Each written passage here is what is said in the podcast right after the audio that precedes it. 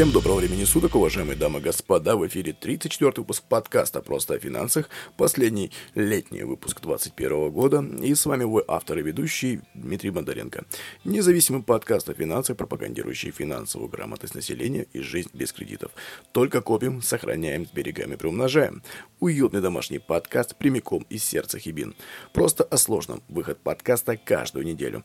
Подкаст предоставлен на площадках Apple iTunes, Google Подкасты, Яндекс.Музыка, SoundCloud, МТС Музыка, портал Сберзвук, магазин Литрес, Дизер, а, сервис для прослушивания музыки, также на портале аудиокниг Storytel, на сайте podfm.ru и сервисе прослушивания подкастов SoundStream и CastBox FM и других приложениях для прослушивания онлайн-радио и музыки. Поехали! Сейчас вот сижу и думаю, и понимаю, нафига я говорю это каждый раз. это же можно сохранить, как бы оно и так сохраняется как луп его можно вставлять. Ну да ладно. Всем доброго времени суток. Еще раз, уважаемые дамы, дамы и господа, 34-й, короче, подкаст. Сегодня говорим про eSIM, тудым-сюдым, как это связано с финансами и вообще со всем нашим, то, что мы любим. Но для начала давайте о приятненьких вещах. А, сделал выгрузку на днях из Яндекс Музыки, еще потом парочки других площадок по прослушиванию подкастов. Слушайте, я доволен. Мне прям по кайфу. прям зашло, понравилось. А, скажите, я скажу. Так, что, что, что? Вот страна. Страна, в общем, быстро перечислю. Россия, Беларусь, Казахстан, Израиль, Украина, Ирландия, Узбекистан, Кипр, Великобритания, Киргизия, Эстония, Молдова, Австрия, Польша, США. Эти страны появились после подкастов про мошенников, и вон где они все сидят. Шучу, конечно же. На самом деле нет. Я посмотрел по выпускам, когда появлялась та или иная страна. А эти страны уже присутствуют порядка, получается, 25 выпусков подряд. А после третьего появились там две страны, после четвертого еще, еще, еще, так по накопительной. Но на самом деле Молдова, Эстония и Киргизия появились после первого выпуска про мошенников. Я так понимаю. Да ладно, не будем уже, да, нагонять жути. Ну, слушайте, приятно видеть здесь США, Великобританию, это вообще другая территория, вот это все. Если Россия, Беларусь, Киргизия, Казахстан, Кыргызстан, они все, как говорится, около нас, да, а, то, в принципе, те ребята уже, как говорится, далекие, недалекие, далекие, подальше будут, да. А, в общем, вот, я пошел дальше, сделал выгрузку по нашей стране уже, какие регионы. Слушайте, их тут на 4 скриншотика по-моему, почти все. Только я не понимаю, что такое, ну, Гродненская область вставлена в регион, это как Беларусь, республика, видимо, для Яндекса какие-то территории, границы стран, они немножко другие. География слушателей, но опять-таки они тут красиво выделяют, что это просто регионы, да, Гродненская область, вообще Беларусь на самом деле. И что такое э, земля Вена, у нас, в смысле, таких нет областей, регионов. И еще что-то. Брестская крепость, Брестская область, э, ну, тоже Беларусь. Ну, короче, вот так. Киевская, все-все-все, тут и Украина, и всех, кто, как говорится, и же с нами, рядышком под боком, они все здесь. Примечательно, что Москва на первом месте, там вообще никакой активности я не осуществлял. Если в Мурманской области, как говорится, по локальной территории я что-то делаю, да, тут, ну, такой хотя бы элементарный спам, то Москва, ну, Питер, слушайте, прям тоже стабильно третье место. Ну, здесь как бы география проставлена ну, по, количеству прослушиваний и на основании их ранг выставлен. По прослушиванию, в принципе, я вижу, и так нормально все, но вот именно по рангу. А, ну, вот ранг Москва, Мурманск, потом Питер, потом что-то неопределенное на четвертом месте. Липецкая область, Ингушетия на, на шестом. Свердловская, моя любимая, тоже область, девятое место. Ингушетия на шестом. как бы, вот так. Новосиб, Самара, Ростов, Татарстан, Пермь, Брянск, Краснодарск, э, Краснодар, Красноярск, Краснодар, Минск, Хабаровск, Хабаровск, Крым, Башкортостан, Ярославль, Воронеж, тут слушайте, короче, вся Россия. От Дальнего Востока до Калининграда и от Мурманска до Сочи приятно. приятно, приятно, отлично. И как бы тут прям, так сказать, мотивирует на самом деле. Если учесть то, что подкаст как так молодой, на самом деле можно было бы уже на выпуске 20 делать активную рекламу, везде влезть, но что-то пока мы не проводим. Массовую такую экспансию, да, какую-то агитацию, так местами, то есть чик-чик, больше соцсети, какое-то сарафанное радио, ни пока не более того. То есть прям такой активной какой-нибудь рекламы. В, ну, в Яндексе, да, активной рекламы. В Инсте, в Фейсбуке нет, не запускал. Единственное, что запускал ВКонтакте. Но что-то это он, короче, настроил неправильно, уходило лицам старшего поколения, которые, блин, вообще почти не сидят ВКонтакте. Короче, что-то там, ладно, хоть 100 рублей потратил. Вот, ну, как потом разобрался, понял, как что работает. Вот сейчас как бы чуть-чуть подождем еще и будем уже, как говорится, наводить шороху. В общем, спасибо всем, кто остается с подкастом просто о финансах, кто с нами недавно, кто относительно недавно, кто совсем давно. А кто с первого выпуска с нами тоже, вам вообще, как говорится, руки жму и обнимашки. Э, в принципе, в принципе, давайте уже переходить к нашей теме про eSIM, про сим-карту, да, про, eSIM, про, e, про электронную сим-карту, что такое, с чем едят и какое отношение она имеет к нашей тематике. Для начала давайте пройдемся, коснемся истории сим-карт. Ведь кто-то помнит, кто-то нет, но в первых мобильниках наших, э, не совсем наших, ну, наших предков, наших родителей, а никаких сим-карты не было. Их просто программировал оператор, и учетка, ну, учетная запись для идентификации абонента в сети хранилась в памяти аппарата. Сим-карты появились в стандарте GSM порядка, ну, каком, 91-92 год, позволив абоненту без проблем использовать телефон в сети любого оператора, да, ну, тогда что у нас было? Начинали с Билайна, потом МТС, потом питерский Мегафон. Билайн, кстати, Билайн, кстати, прямо в свое время это был такой шороху наводил. А сейчас что-то сдулся, кстати, выпилком сдулся. А, в общем, вот, то есть все клево, сим-карту раньше это запомнили, да, покупали, и капец. Это как по контракту, короче. Американцы iPhone берут, и они должны у этого оператора быть. И платить абонентскую, и платить роялти ежемесячное. И тогда будет им iPhone деш дешевый. Потом они могут менять. Но раньше просто все приходил, брал в Билайне, в Мобилкоме, Билайн GSM был, короче, Билайн CDMA, вот это все. И, короче, брал человек, ему зашивали, прошивали, все, и пошло-поехало. Был у него мобильник с одним оператором. Симка – это, считайте, революция на рынке устройств. Шучу, конечно. Ну, в общем, долгое время, пока к сети подключались только телефоны и модемы, всех, в принципе, все было, всем было все нормально, а всех устраивало. С годами сим-карты разве что уменьшались в размере, да, на смену мини-сим. Это вот одна из первых сим-карт, это мини-сим. Это та самая обычная, да, помним, это еще времена Nokia 3310, Sony Ericsson K750i, Motorola E398, потом Motorola C350, Siemens, M65, ну, все вот это, короче. A65, ну, как бы, все вот это. Это мини-сим. Про нее, кстати, сам забыл, что она мини-сим называлась. В общем, это обычная симка. Потом микросим, потом наносим, потом уже в какой-то степени Apple стала задавать тренды, ну, стали выходить айфоны, и стали китайцы с корейцами к ним подтягиваться.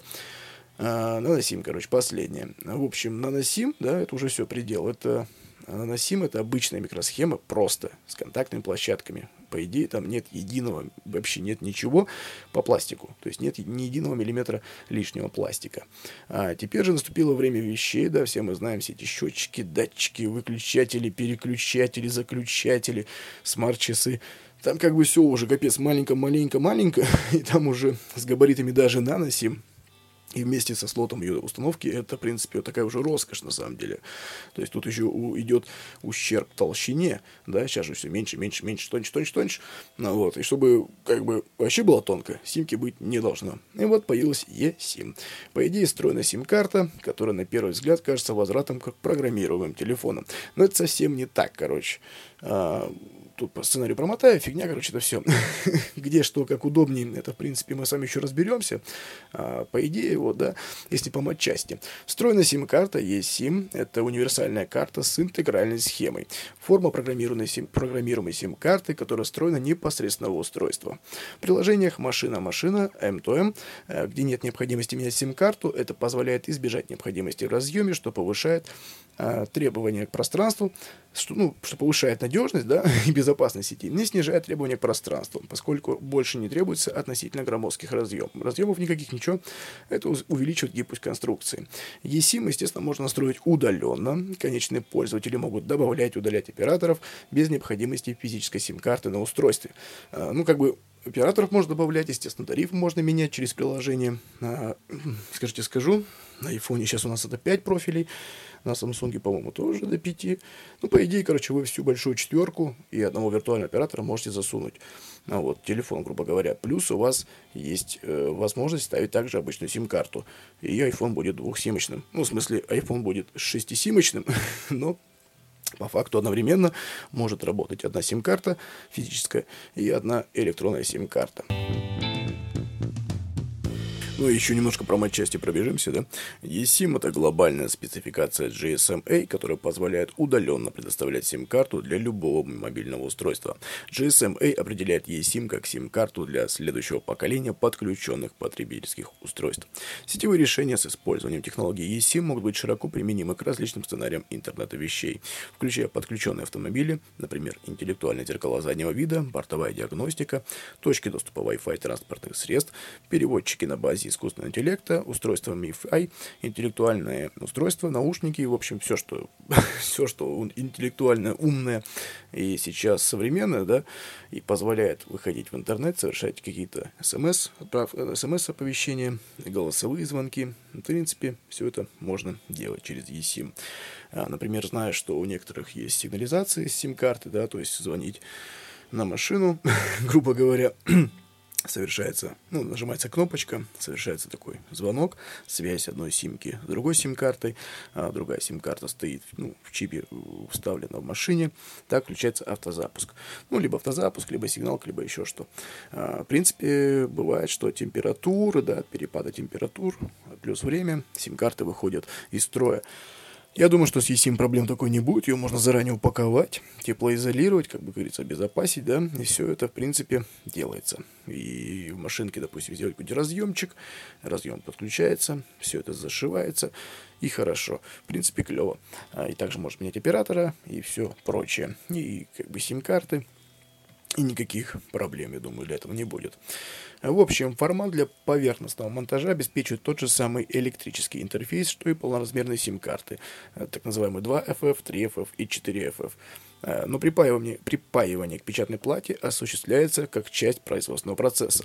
Формат eSIM обычно обозначается MFF2. Э, ну, это, как, грубо говоря, как говорится, по матчасти, да? грубо говоря, eSIM — это встроенная симка, которая позволяет менять профили виртуальных сим-карток, сим-карток оператора по щелчку. Например, мой телефон я загнал уже всех операторов наших, подключил тарифы без абонентской платы, и, в принципе, хорошо. Контролировать баланс и прочее можно с мобильного устройства через приложение. Зачем это надо? Да, пес его знает. я не знаю, зачем я это сделал.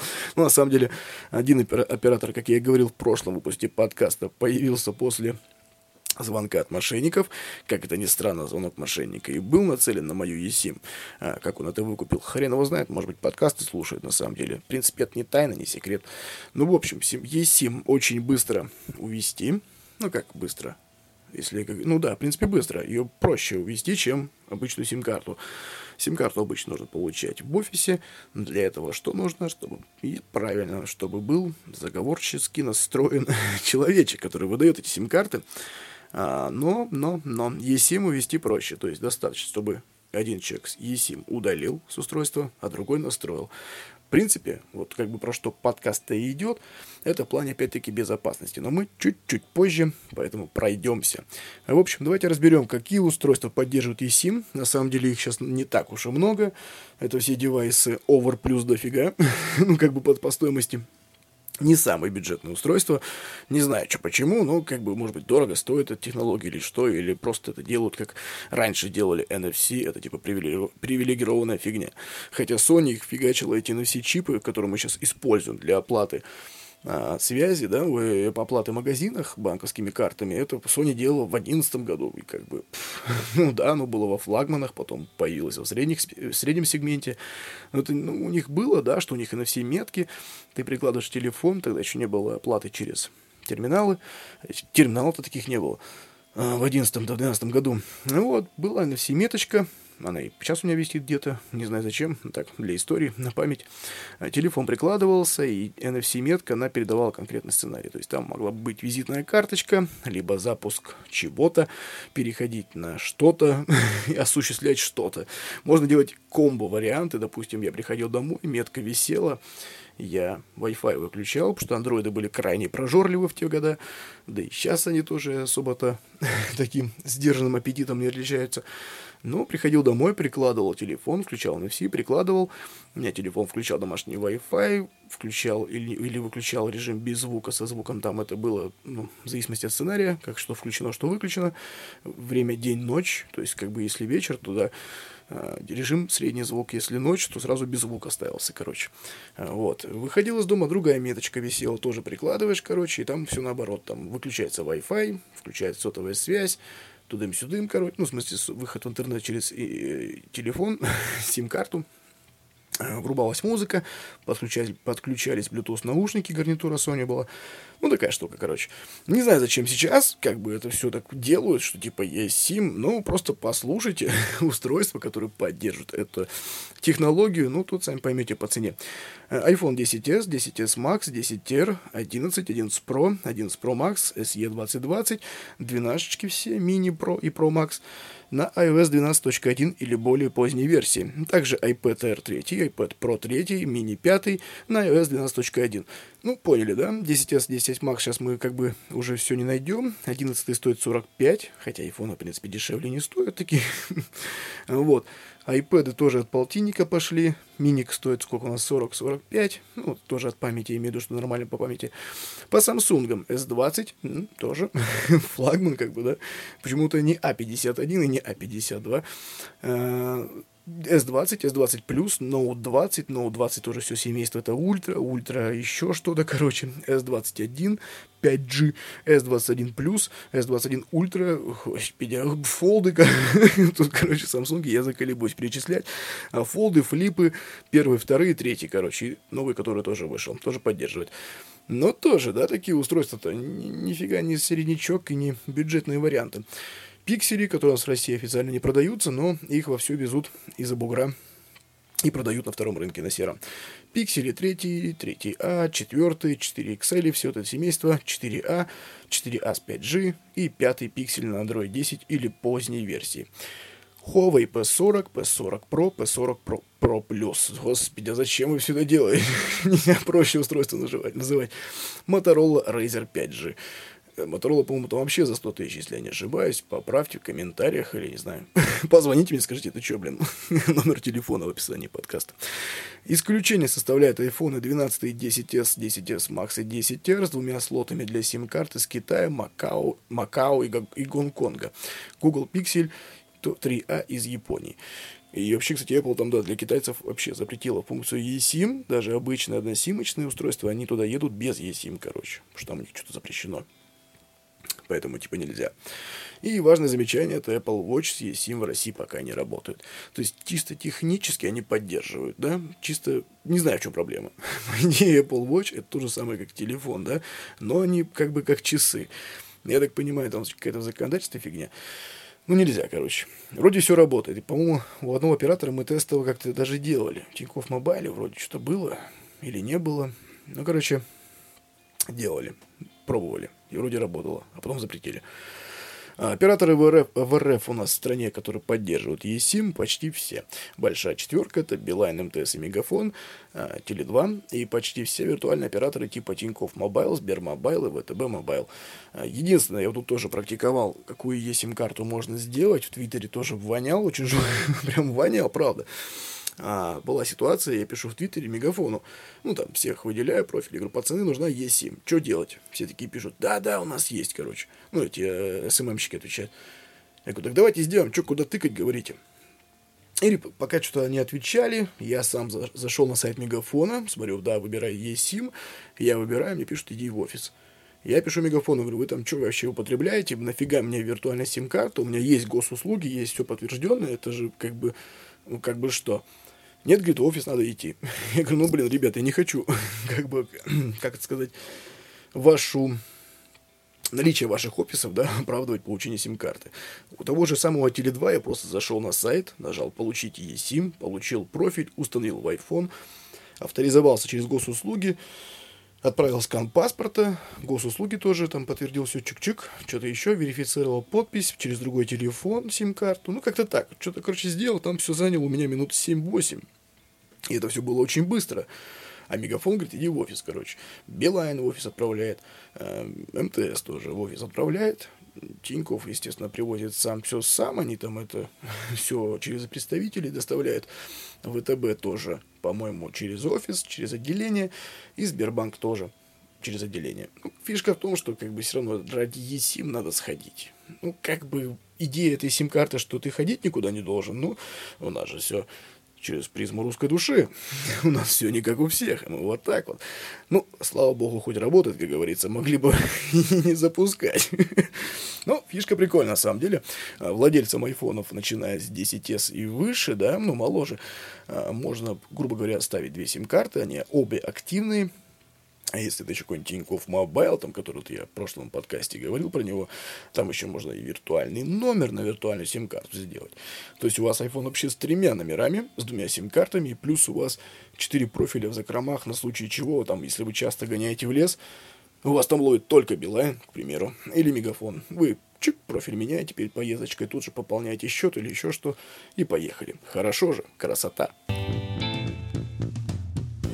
Ну и те, кто знал или не знал, то сим-карты сейчас можно спокойно получить с 14 лет, хотя по закону типа с 18, не с 18, но многие операторы позволяют получить сим-карту и в 6, это будет на родителя, а если вы хотите сами при, после получения паспорта получить для себя э, сим-карту, либо есть сим, то в принципе приходите а, с родителем, с одним из, и ну, с паспортами, с документами, которые подтверждают ваше родство, к оператору и подключаете. В принципе, все хорошо.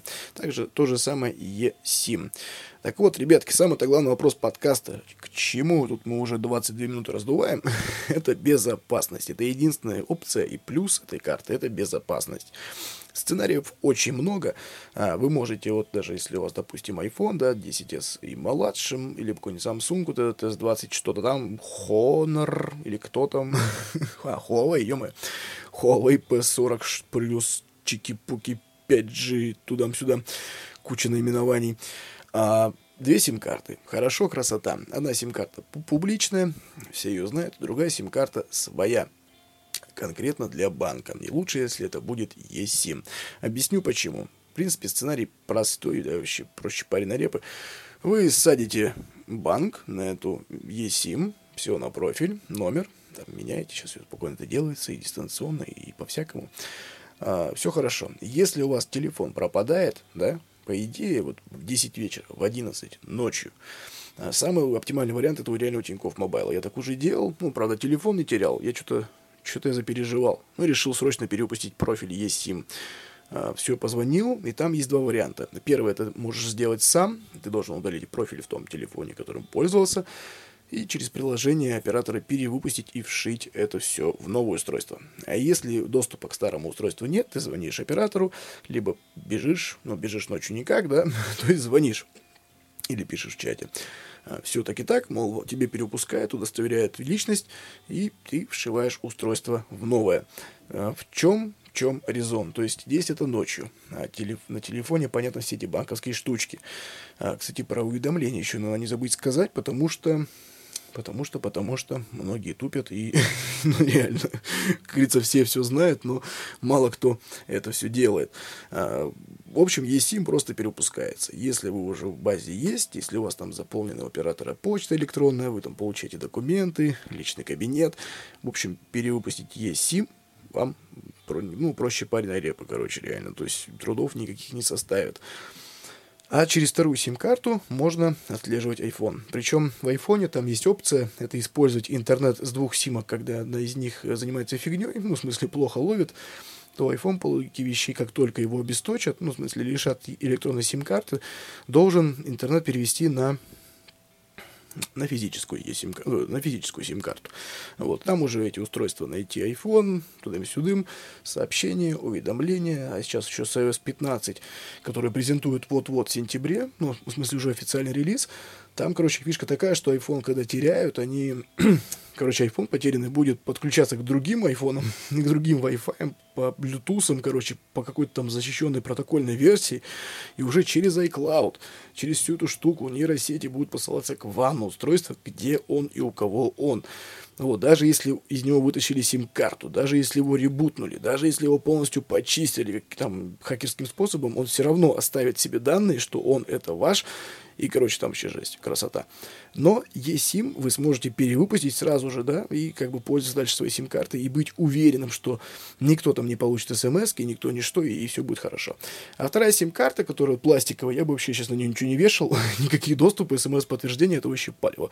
Сейчас, как говорится, страшно даже не потерять свой паспорт, да, страшно потерять телефон, в котором есть данные. Понятно, что есть облака, но кто-то пользует, кто-то не использует.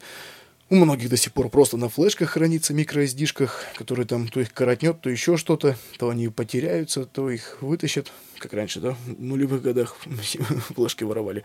Как говорится, ставьте лайк, если у вас такое было. Лайки только некуда ставить, кроме Яндекса.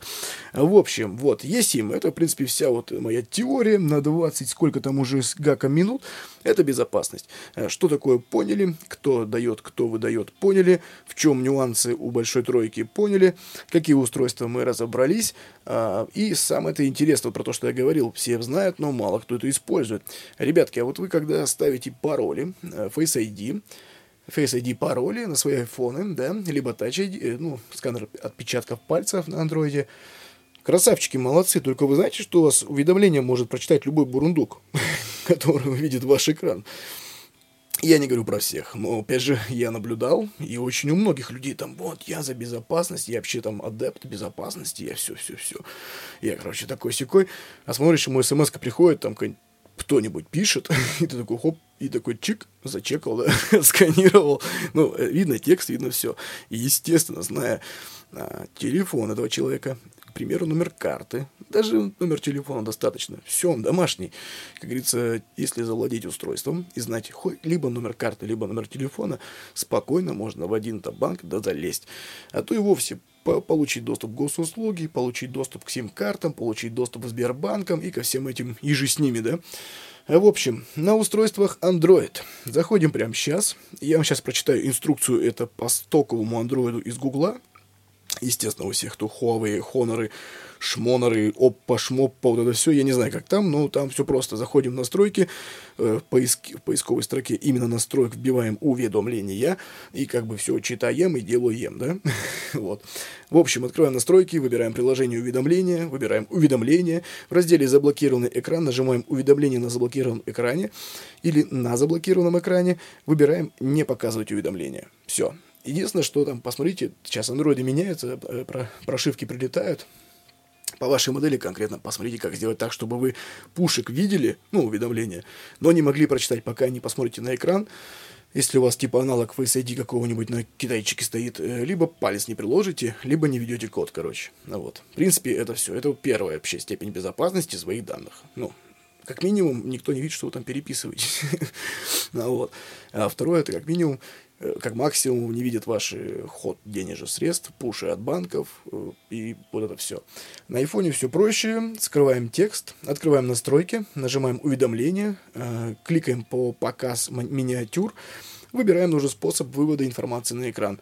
Э, в том разделе нужно указать. Или выбирать, если нажмем «Всегда», в этом случае текст будет всегда виден на экране. «Привет, балбес, тебя полюбят мошенники». Второе, если заблокировано, это уведомления будут видны только в том случае, если iPhone находится в разблокированном режиме, либо никогда. То есть, ну, тут тупость. Ну, как бы, типа Wildberries я бы убрал на самом деле, потому что, ну, фиг знает.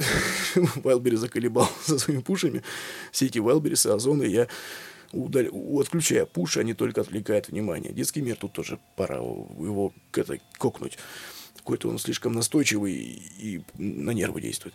В общем, вот. Э, в принципе, достаточно поставить «если разблокировано». Тогда только вы сможете прочитать без вашего пальца, либо наведения вашего лица на экран, если у вас Face ID, никто ничего не прочитает принципе, в принципе, уважаемые дамы и господа, все такой краткий, легкий подкастик. Мы даже уложились почти в полчаса. Ну, с, с, с окончательной отбивочкой будет минут 33, наверное. Вообще надо сделать 34. О, фишка. 34 подкаст, 34 минуты продолжительности. Да нет, все на самом деле, пора прощаться. Спасибо, что слушаете подкаст «Просто о финансах». У нас тут готовится, вот еще готовится, уже который раз, да, говорю, уже все.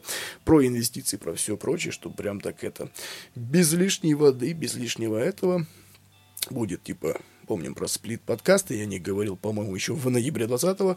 Это короткие подкасты, без лишней болтовни, тупо сухое, сухая матчасть. Ну, как мне писали на почту, ну, некоторые ребята, слушатели подкаста просто о финансах, а, писали то, что, ну, когда сухо, это совсем тупость. Как будто на лекции вставил устройство, и это что-то, ну, что-то такое, не то пальто. А, теряется сам дух подкастинга, да, и вот эта атмосфера подкаста просто о финансах, как говорится, с чего начали, маленько не к тому пришли. Нет, такие подкасты тоже будут, они, я думаю, все-таки имеют право на существование, но немного в другом виде. Ну что, я с вами вынужден прощаться, уважаемые дамы и господа. С вами был подкаст «Просто о финансах», 34 выпуск. Оставайтесь с нами. Мы доступны на всех площадках. Если вы слушаете через Яндекс, поставьте лайк, подпишитесь. Если через Apple, iPhone, ставьте плюсик, подписывайтесь на профиль подкаста. В Гугле тоже подписываемся, вообще везде, везде, везде. Кстати, еще проблемка такая, да? Вконтакте, ВКонтакте троит уже более месяца, да, это будет уже пятый выпуск подкаста, шестой даже, а, более пол, чем полтора месяца нельзя загружать к ним подкасты, не просто о финансах, и не там, не бригада У, никто там, не Бриндятина, никто, никто, ну, все вот эти Стилавины, не Радио Маяк не могут тоже загружать. А, что-то у них там без, с безопасностью, а, там у них свои траблы, они не поддерживают ни ХРС, ни хрена, короче, там mp3 до 320 килобит в секунду, Именно поэтому я не рекомендую ВКонтакте слушать подкасты. Ну, в общем, как бы что-то проблемы трек прогоняешь, который сделал, да, подкаст, гонишь его в MP3, эм 320 килобит в секунду, начинаешь грузить на сайт ВКонтакта, он такой, типа, ошибка безопасности, прыг, и вырубает. Ну, пошел крайним методом, загрузил в аудиозаписи, как бы статистика прослушивания в данном случае хромает, а с другой стороны, я статистикой контакта и не пользовался, как, как бы не шибко-то и надо, да. Ну, в общем, вот, просто имейте в виду, что если зайти в раздел группы «Просто о финансах», в раздел «Подкасты», там, по-моему, все закончилось на 28-м, если не ошибаюсь, или 29-м. В общем, там все грустно-грустно. На стене, на стене публикую, в принципе, это все, что я хотел сказать. Ну все, берегите себя, своих близких, своих финансы. С вами был подкаст «Просто о финансах». Ну все, пока-пока.